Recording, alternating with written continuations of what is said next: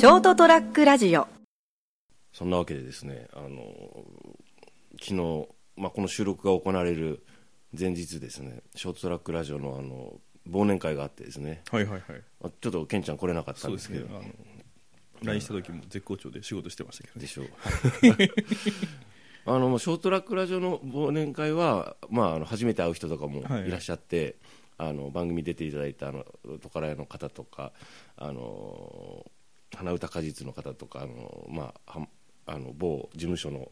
桃の方とかもふ含めてですね、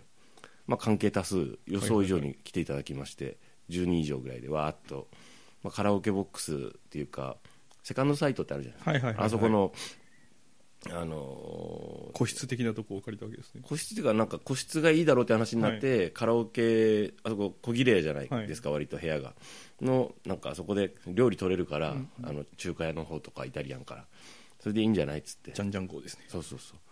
結局あの別にあの一切歌わず。こ うカラオケボックスだよなって。でちょっと間が空くとみんなあのモニター見てるっていう。最初ほら集まったばぐらいばかりの時間とかさ始まったばかりで。結構若干なんかまだ馴染んでない空気が。あれ不思議ですよね。一瞬こうあの全ての会話が途切れる瞬間っていうのが発生しますからね。そうそうなんだろうね。しかもそのほらふ普段からみんなほらあ会うわけじゃないから、ええ初めて顔を合わせして、この人誰だろうっていう雰囲気もちょっとあるわけよ。であのまあ俺はほら大体この人が、この人があって大体分かってるけどなんか割割となんかこうそんな何をきっかけに喋ればいいものやらみたいな感じになって、れですからねあの進行役となる人間の潤滑油がものすごく足りませんからね。俺 か俺か。本来ならこうあのどちら様どちら様でねあのこう話題をつないでいくところなんですけど。なんかですね、そうですよ。じゃあ、まず主主催者だし、お前挨拶みたいな感じになって、え。俺が、えーっとって、なんかもう、あの、こういう人いる、ダメな人いるよな、こういう挨拶っていう感じになっちゃってまあですけどね。二極化してますからねこうあのまともなことを言うかエロいことを言うかどっちかしか喋りませんからね。中途半端に面白いことが喋れないから。ちょうど程よい、なんかあの、なんだろう、こう、いい感じの、なんかね、あの、あれできないんだよね、苦手なんだよね。いいきなりなんかね、エロネタするのもちょっと失礼だしね、子供もい、お子さんもいらっしゃった、え連れてきてる方もいたから、普通にお足元の悪い中って、雨が降るところって、晩鐘繰り合わせまして、ご参加いただきて、結婚式の挨拶っていう、成田がお届けする成田屋デリリウムです。はい、お相手いただくのはこの方です。はい、えーいつもと同じように緩い感じで参っております三池でございますはい、漏れそうじゃん三池さんです。はい、昨日そういえばそういうこと言われたよ。はい誰だっけ？あれ誰が聞いてたのかな？あの謎の日記なんか謎のフランス人っぽい。なんだっけ？なんとかもなんとかなんとかじゃんあ漏れそうじゃん三池。で じんわり伝わってるようです。あそうですね。はい。ありがとうございます。でもあれでしてあのあの割とあの三池君あのあの子頭いいよねって。おおなんかこうちゃんとしてるよねみたいな。どういうことかなどういうあれかおかしいなと思ってあれ俺はと思いながら。まあ、ちなみにあの謎でもないしフランス人でもないんでですね、はい。そこはもう一応それでやってますよっていうぐらいの話なんですけどね。ままあ、あの設定ってやつですね。あですね。えなんかあのそんな感じですよ。今日中華バージョンでいきましょうか。ん？中華バージョンでいきましょう中華バージョンもあるんですか？え何々あるよみたいな。感 じもう何人かもわからないけどな、そうあるで。うん、であのそれが終わって、まあ、それはもう割とじゃあ解散かなみたいなはい。時間が来たんで、でなんかあのちょっとあのバーコロンっていう店があるんですけど皆さん知ってる。はい。鶴田武さんという人がマスターの経営されてるね。でちょっとそこに顔出して帰ろうかなと思って行ってあのーそれはもう飛べるはずの金蔵君がちょっと仕事の都合とかであって結構もう9時半ぐらいかな。10時ぐらいだったかな。にしか待ち来れないっていうから電話が頃に行ったらそちょうど金ちゃんも来たんですよね、はいはいはい。後からね。でその流れでその、ね、うちと提携してうちでショートトラックラジオと提携しているあのバー TDK というね TDK という団体があってその収録とかもあってたんですよね。だからちょうどあの3人様いらっしゃってでその流れでなんか知らんけどカラオケに行こうって話になってですね。ひどかった。もうあのいやあの楽しかったんですけど、ええものすごい楽しかったんですよ、楽しいなと思いながらもあの最終的にこう時間来てね、はいはい。帰るかそろそろっつって帰ったんですけど帰りながらあの下通り歩きながら金ちゃんと2人でしかしひひどかったなっつって。まあ、あの平均年齢49.9歳ですけどね。まあそうですね。あのはっちゃけすぎだなと思って。あそうか。この人たちこういう感じだったと思って。なんかですねまあまあいろいろ楽しかったですけどね。あの多分あれですね。僕の人生史上一番今友達が多いですね。おおそうなんですね。多分ともまあ向こうがどう思ってるかは別として、ええその今知り合いもその辺も含めてあのこう今多分こうあの割とほら僕はあのこう人付き合いをしないってはいはいはいいう感じで生きてきてて、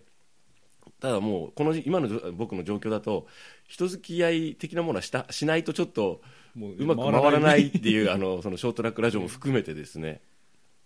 あのまあ、ただ人付き合いをしないとできないというのはだいぶ大きな差がありますけどね、しないしないと言っておりますけど。お前意思を持って人付き合いを断ってるように見えるがほできないんでしょってこと？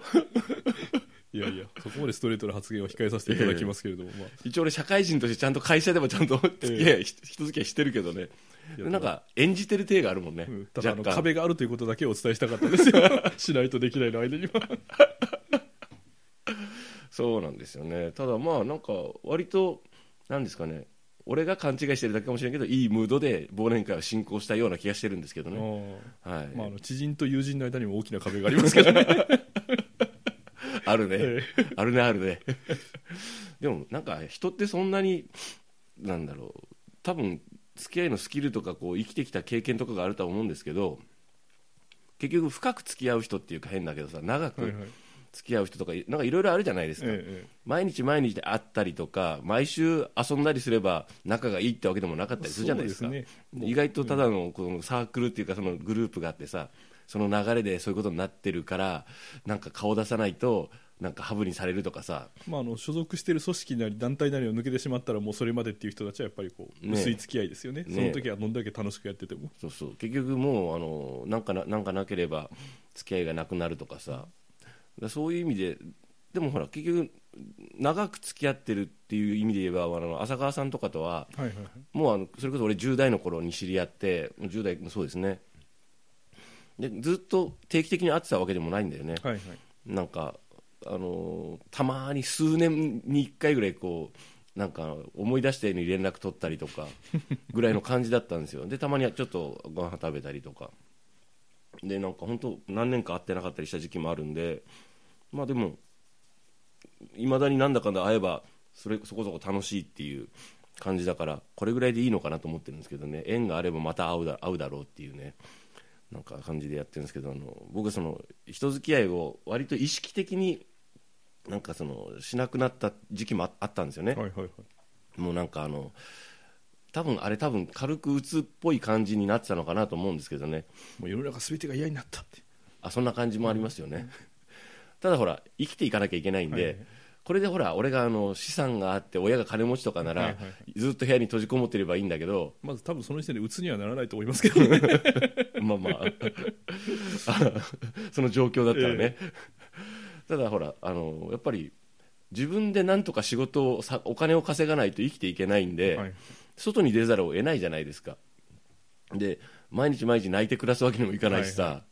あのなんか結局どうにかして生きていくしかないからね。やっていくじゃないですか。それでもやっぱその中でこうほらあのもうなんかこうなんていうんですかねこう自分の歯車を回すのにいっぱいいっぱいでこうあんまり人と付き合うのもなんかなんかこう疲れるなっていう時期もあるわけですね。で多分今はそれをちょっと経てあのいろんな人と会ってもうなんかあのなんだろうこういろいろトラブルがあってももういいやそれそれそれもまあ人生だぐらいの感じに今なりかけてるのかなと思いながらですね。まああの下世話な話をすると人付き合いをするっていうのはそれなりにマニーがかかりますからね。あそれもあるそれもある、うん、結局昨日も別にそのね当然みんなで割り勘するわけだからうん。割り勘しながら思ったよでも。その最後出るときに。じゃああのお酒飲んだグループはいくらみたいな感じで計算してもらって出すじゃないですか、ああまあなんかこういう時ってバーンと「あいい俺が出す俺が出す。みんな、うん、今日はありがとう」って。言えたらいいなかっこええねと思いながら。はい。どうだろう。そう？なんか面倒くさいじゃないですか、えーなんかあの一方的なおごりっていうのはどうもねあんまり好きじゃないですね。あでもほら昨日だったら言い訳たじゃないですか、ええ俺が主催してみんなを呼んできてもらったからっつって、なんかあのそのなんか意味なくおごられると気持ち悪いけど。まあでもあの割り勘だったことで次回はないかもしれないですよね。呼んでも誰も来ないってあいつ主催者に金出さねえよみたいな感じで今頃なってる可能性をあのですね、そんなやつだったらもう会わなくていいよ そんなやつこっちからお願いしたけだけどな、まあ、まあ。もしあの私参加してたらですねあの、お金を払いつつ声に出してそう言いますけどね、うん。そういうやつは面白いやつだろそれ。あれ僕もお金出すんですかって。それ単なるやり取りでしょ普通の。そうそう。まあいいんですけど。ただあのこう成人してからもなんかほらいろんな出来事があってですよ。そのまあトラウマっていう、まあ、ちょっとありふれた言葉ですけど、それが例えば、まあ、俺俺に限らず例えばじゃあ失失恋した女子がいたいるとして、はいはいまあ、男子でもいいんだけどするとしばらくもうもう私恋とか人を好きになったりしないとか言ったりするじゃないですか。まあ言ったりするパターンもいる子もいるじゃないですか。漫画の中ではですね、うん、まあ実際にいるかどうか知らないけど 多分いると思うけど、でも結局なんかイケシャーシャーとまた、ね。あのねあのたくましく生きていくじゃないですか。それ素晴らしいことだと思うんですけどね。まああの人それぞれその時間の長さですよね。ああ10秒ぐらいでこう切り替えができる人間から1年経たないと無理な人間までですね。いろいろいますから。そう気になるところとかあのは全部人人それぞれ違うんで、強さとか強度とか。あの10秒で切り替えれば強いかといえばそうでもなかったりするし、1年とか10なんか、まあ、引っ張るなーっていうぐらい引っ張る人が弱いかというとそうでもないじゃないですか。案外そっちの方が強かったりするしね、はいはい。であのそういうものを抱えてみんな生きてきてでその中で例えばあの物を作る人っているじゃないですか。物語とか。あの、まあ、例えば小説家でもいいしクリエイターっていうか物語とかを作る人ね、はいはい。えー、と映画作家でもいいし、まあ、脚本家でも何でもいいんだけどね。で著名って言うと変だけど、まあ、ある種、まあ、名前をみんなが知ってるような人からあの細々とやってるような方まで含めて。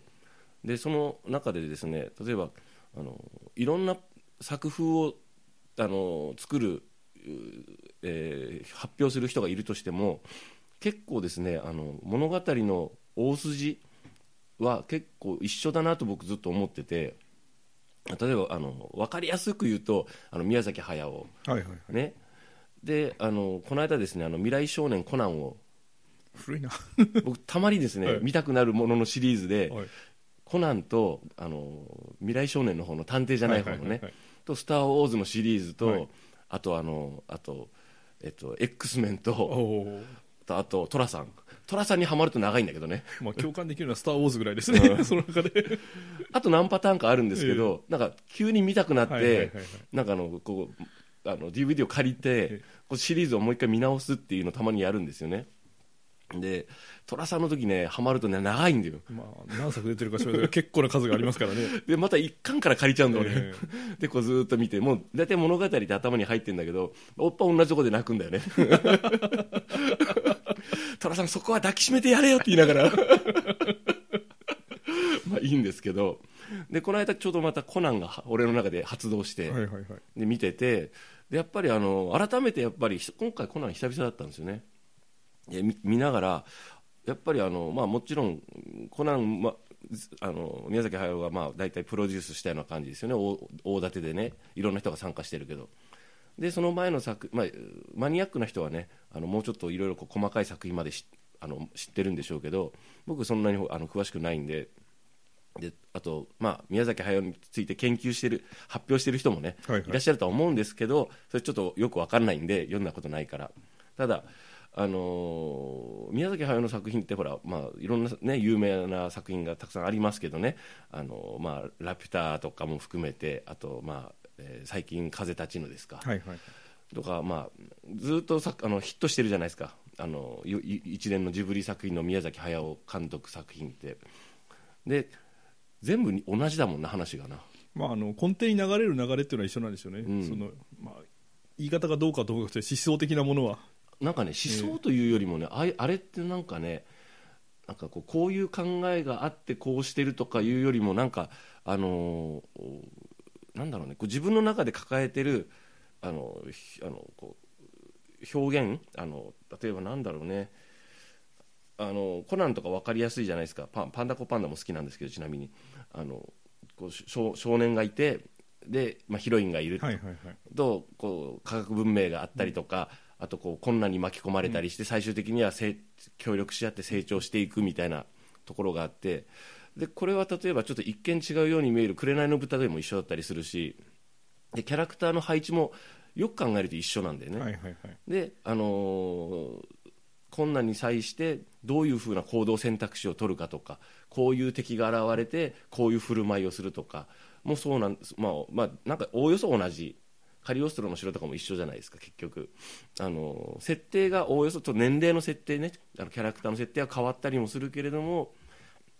同じだったり空を飛ぶ表現がこうあこれあれと一緒だとかもそうだけど別にそれを見つけてどうこうじゃないんだよ。嬉しい方なんだよ。あ気づいて。あとこうコナンが水そ水の底にこうあの海の底にねあのなんかこう手錠で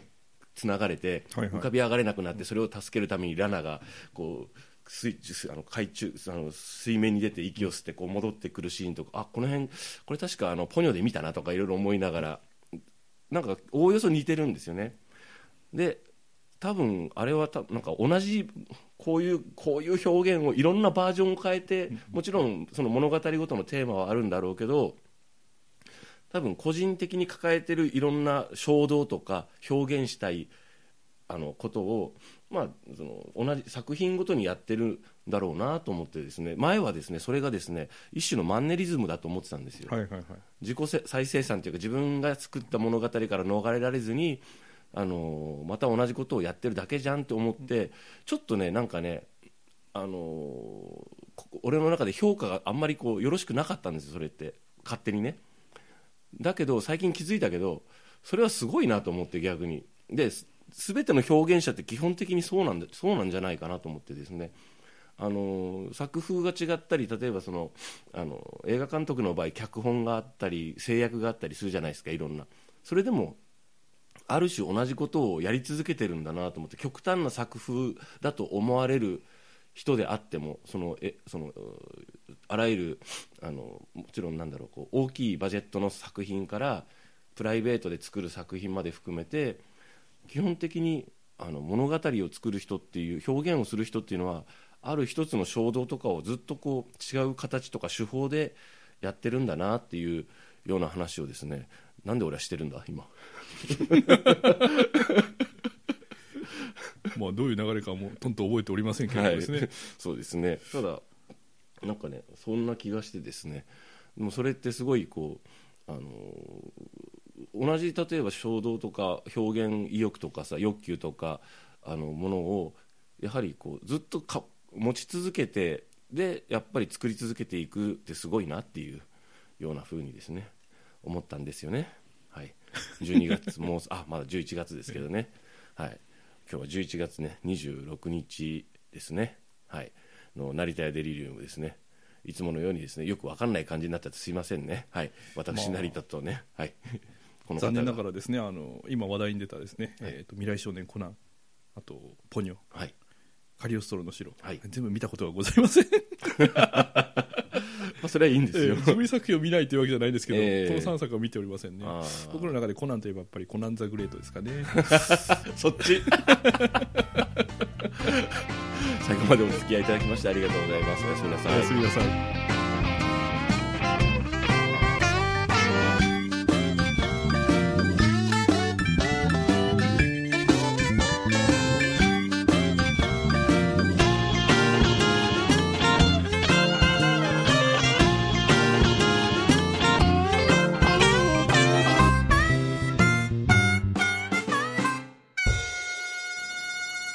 ハイフンラジオドットコムショートトラックラジオ。